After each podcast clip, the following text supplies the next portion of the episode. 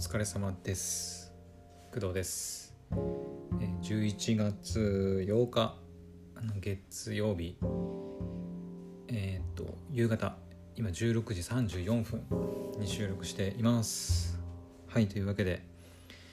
えーっとまあ16時半、まあ、4時半なので、まあ、おそらくねまだ仕事されてる方もいるかと思うんですけど、えー私はとりあえず今日のお仕事を終えました。はい、えーまだねお仕事されてる方はい。あのもう1時間くらいかな。もう1時間1時間半ぐらい。はい頑張ってください。はいというわけでえっ、とまあ仕事がある日なんかはねえっ、と、先週とか何話したか覚えてないんですけど仕事がある日とかはそうだね仕事があった時に仕事の時になんかあったことを喋りたいなと思ってたんですけどうん何喋ろうかな。えっとまあいくつかね喋ろうかなっていう候補はあるんですけど、まあ、何かこれっていうものはあんまりなかったかなとは思うんですけどうんと、まあ、クドラジショットというか、まあ、クドラジの方で、まあ、今日ネットフリックスの、えー、ネットフリックスフェスティバルジャパン2021がね、まあ、開催されるから明日見ようかなとかっていう話をねしたんですけど、まあ、それと同じような内容を、まあ、仕事でもちょっと話したりはいしてでそこからあのネットフリックスのね話になったりして、うん、でいろいろ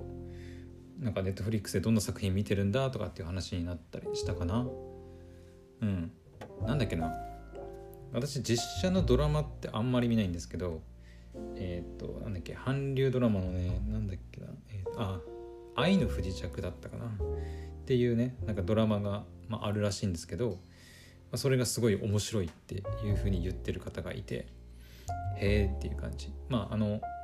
愛の不時着がなんかすごい人気だっていうことはえっ、とまあちょっと実は知っててえっ、とうちのねあの私の母親がはいめちゃくちゃ今なんか韓流にハマっててまあ韓流問わずなのかな、うん、なんかネットフリックスで韓流ドラマ見るのめちゃくちゃハマってて、はい、ここ最近ねもうずっと最近じゃないか。もうずっとか。な、最近の話じゃなくてもうずっと見てるんであのーなんかどんな作品あのー韓流ドラマのなんか有名な作品とかがだとん？有名な作品だったらなんかある程度こう聞いたことあるようなタイトルであればなんか有名なんだろうなとか人気なんだろうなっていうのは知ってはいたんですけどやっぱりねまたあの自分の母親以外の人からあの面白いんだよっていうやっぱりことづてねあの聞くとやっぱり人気なんだろうなっていうのを確信できるっていうのはありますね。うん、やっぱりネットの情報とかでなんか人気だ人気だって言われててもなんかいまいち実感は湧かないんですけど、うん、やっぱりその知ってる人とか普段こう話してる人が見てるっていうふうに言ってくれるとああやっぱ人気なんかっていうねなんか実感は湧くっていうのは、うん、ありますね。あとはそうだね「うん愛の不時着」以外だとえっ、となんだっけな。まあ私その、まあ、以前からね言ってはいるんですけど勤め先が、えーとまあ、いわゆる学校になるのであの、まあ、いわゆる生徒とね、まあ、ちょっと話した話すっていうか、まあ、交流したりすることもあるんですけど生徒の一人がやっぱガンダムねあの好きで、えーとガンダムの話に、まあ、なったりしてで今ガンダムの「えーと先行のハサウェイ」っていう、まあ、映画劇場版の、えー作品があるんですけど、まあ、それがね今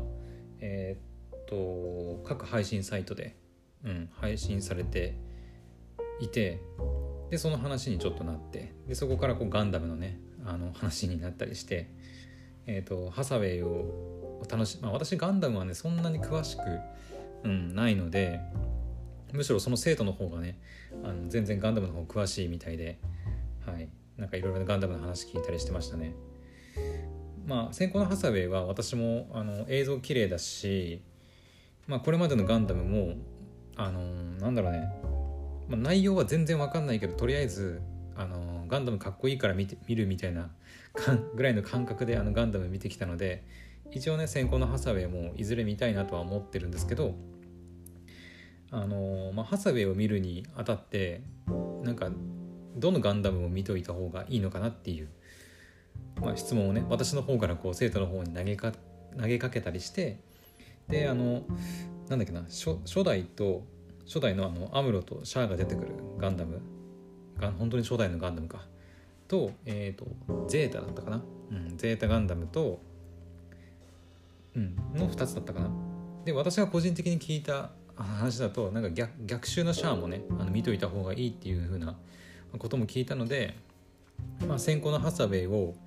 まあ、より楽しむんだったら、えー、初代とゼータガンダム逆襲のシャアなのかなっていう風に今考えています。もしこれ聞いてくれてる方であのガンダム詳しい方いたらねあの私まだ先行のハサウェイ見てないのでなんだろう。これだけ分かっておくといいよとかなんか参考になるね。あのサイトとかあがあれば、はい、教えていただけると、まあ嬉しいかなとは思います。はい。まああのハサウェイ見るにあたってその初代を見直したりとかゼータ見直したりとかまではしないとは思うんですけどまあやるとしてもうん逆襲のシャ逆シャをまあ見るぐらいかな。うん。ってな感じで、まあ、ネットフリックスの話をね、まあ、したりとかしてましたね。あとはネットフリックス関係ないんですけどなんかシティーハンターの話もちょっとしました。はい。えっ、ー、となんだっけな。シティーハンターのあの宝塚歌劇がやるシティーハンターっていうのがなんか今やってるらしくて。えでなんかその 宝塚歌劇がやるシティーハンターがすごい面白かったっていう話をしていてなんか今宝塚にめちゃくちゃハマってるらしいんですよね。うん、で宝塚って聞くともう私はねあのもうつい最近アニメやってた「歌劇少女」っていうね、まあ、作品があるんですけどあのアニメもやってたね、うん、でその過激少女がもうすぐこうパッて浮かんだので、うん、で過激少女見てましたよみたいな話はしたんですけどまあアニメとしてね宝塚のテーマにした作品「怪奇少女」は楽しかったって言えば楽しかったですけど、まあ、リアルの宝塚をうん、まあ、男の私が見て楽しめるのかどうかっていうのはどうなのかなっていう、うんまあ、不安というか、まあ、分かんねえなっていう感じではありますね。まあ、一度もねあのちゃんとした宝塚のやつを見たことがないのであの一概にこう全く面白くない男が見ても全く面白くないとか楽しめないとは言えないんですけどその辺なんかどうなんですかねまあなんか前怪奇少女の話した時も似たようなこと言ったと思うんですけど。うん。まあ一度ねあなんか経験としてあの本物の宝塚歌劇を、まあ、見てみるのもうんまあ面白いんじゃないかなとは思ってます。まあリアルリアルというかあの生のねあの演劇が今ちょっとコロナ、まあ、コロナも落ち着いてきてるのかな。落ち着いてきてるからやったりしてるのかはちょっと分かんないですけど確か UNEXT とかでね結構あの UNEXT のえっ、ー、とね生配信かな？結構ね宝塚の、えーと、劇演劇がえっ、ー、となんか配信されたりしててチケットがね結構売られたりしてるんですよね UNEXT 上で、うん、なので、まあ、リアルじゃないにしても、まあ、一応ね、えーと、宝塚会議を見たり見たりすることはできるとは思うんですけどなかなかうん自分一人であの見ようっていう気にはならないですね。うん、それこそなんか家族だったりえーとまあ、女友達とかがいてそういう宝塚歌劇に興味があって無理やり連れてかれて連れてかれて見たとかってなったらなったら、まあ、分かるとは思うんですけど、うんまあ、男一人でなんかわざわざ見に行くかなっていう感じでも、はい、ありますね。はいというわけでこんな感じであの今日のねあの仕事では、まあ、ちょっとネットフリックスのね話題がはい、盛り上がったって感じですね。はい。まあちょっとねあのなんだろう。今日のあの仕事終わりの配信ちょっとあんまりね大したこと言えなかったんですけどうん。なんか身のある話あるかな。まあ今ね私はえっ、ー、と、まあ、学校でね働いてて子供たちにもいろんなね私プログラミングとかできるのでプログラミングとか教えたりしてるんですけど、まあ、プログラミングって言ってもあのいわゆるそのなんだえっ、ー、と Ruby とか、えーと、C 言語とか、まあ、そういうプログラミングだけじゃなくていろいろね、えーとまあ、デジタルを使っデジタルの、えーまあ、クリエイティブなこと、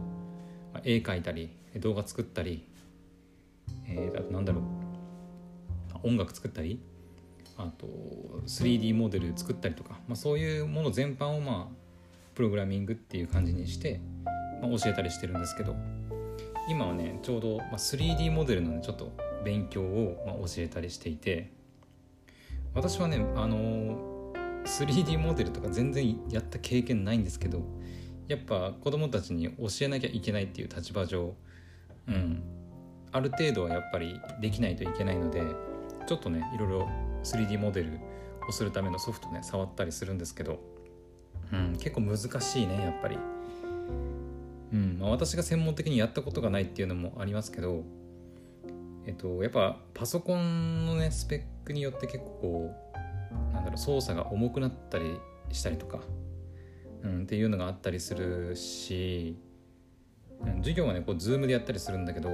Zoom もやってあとなんだろうまあブラウザも開いてで 3D モデル用のソフトも開いてってなると、まあ、パソコンにね結構負荷かかるので、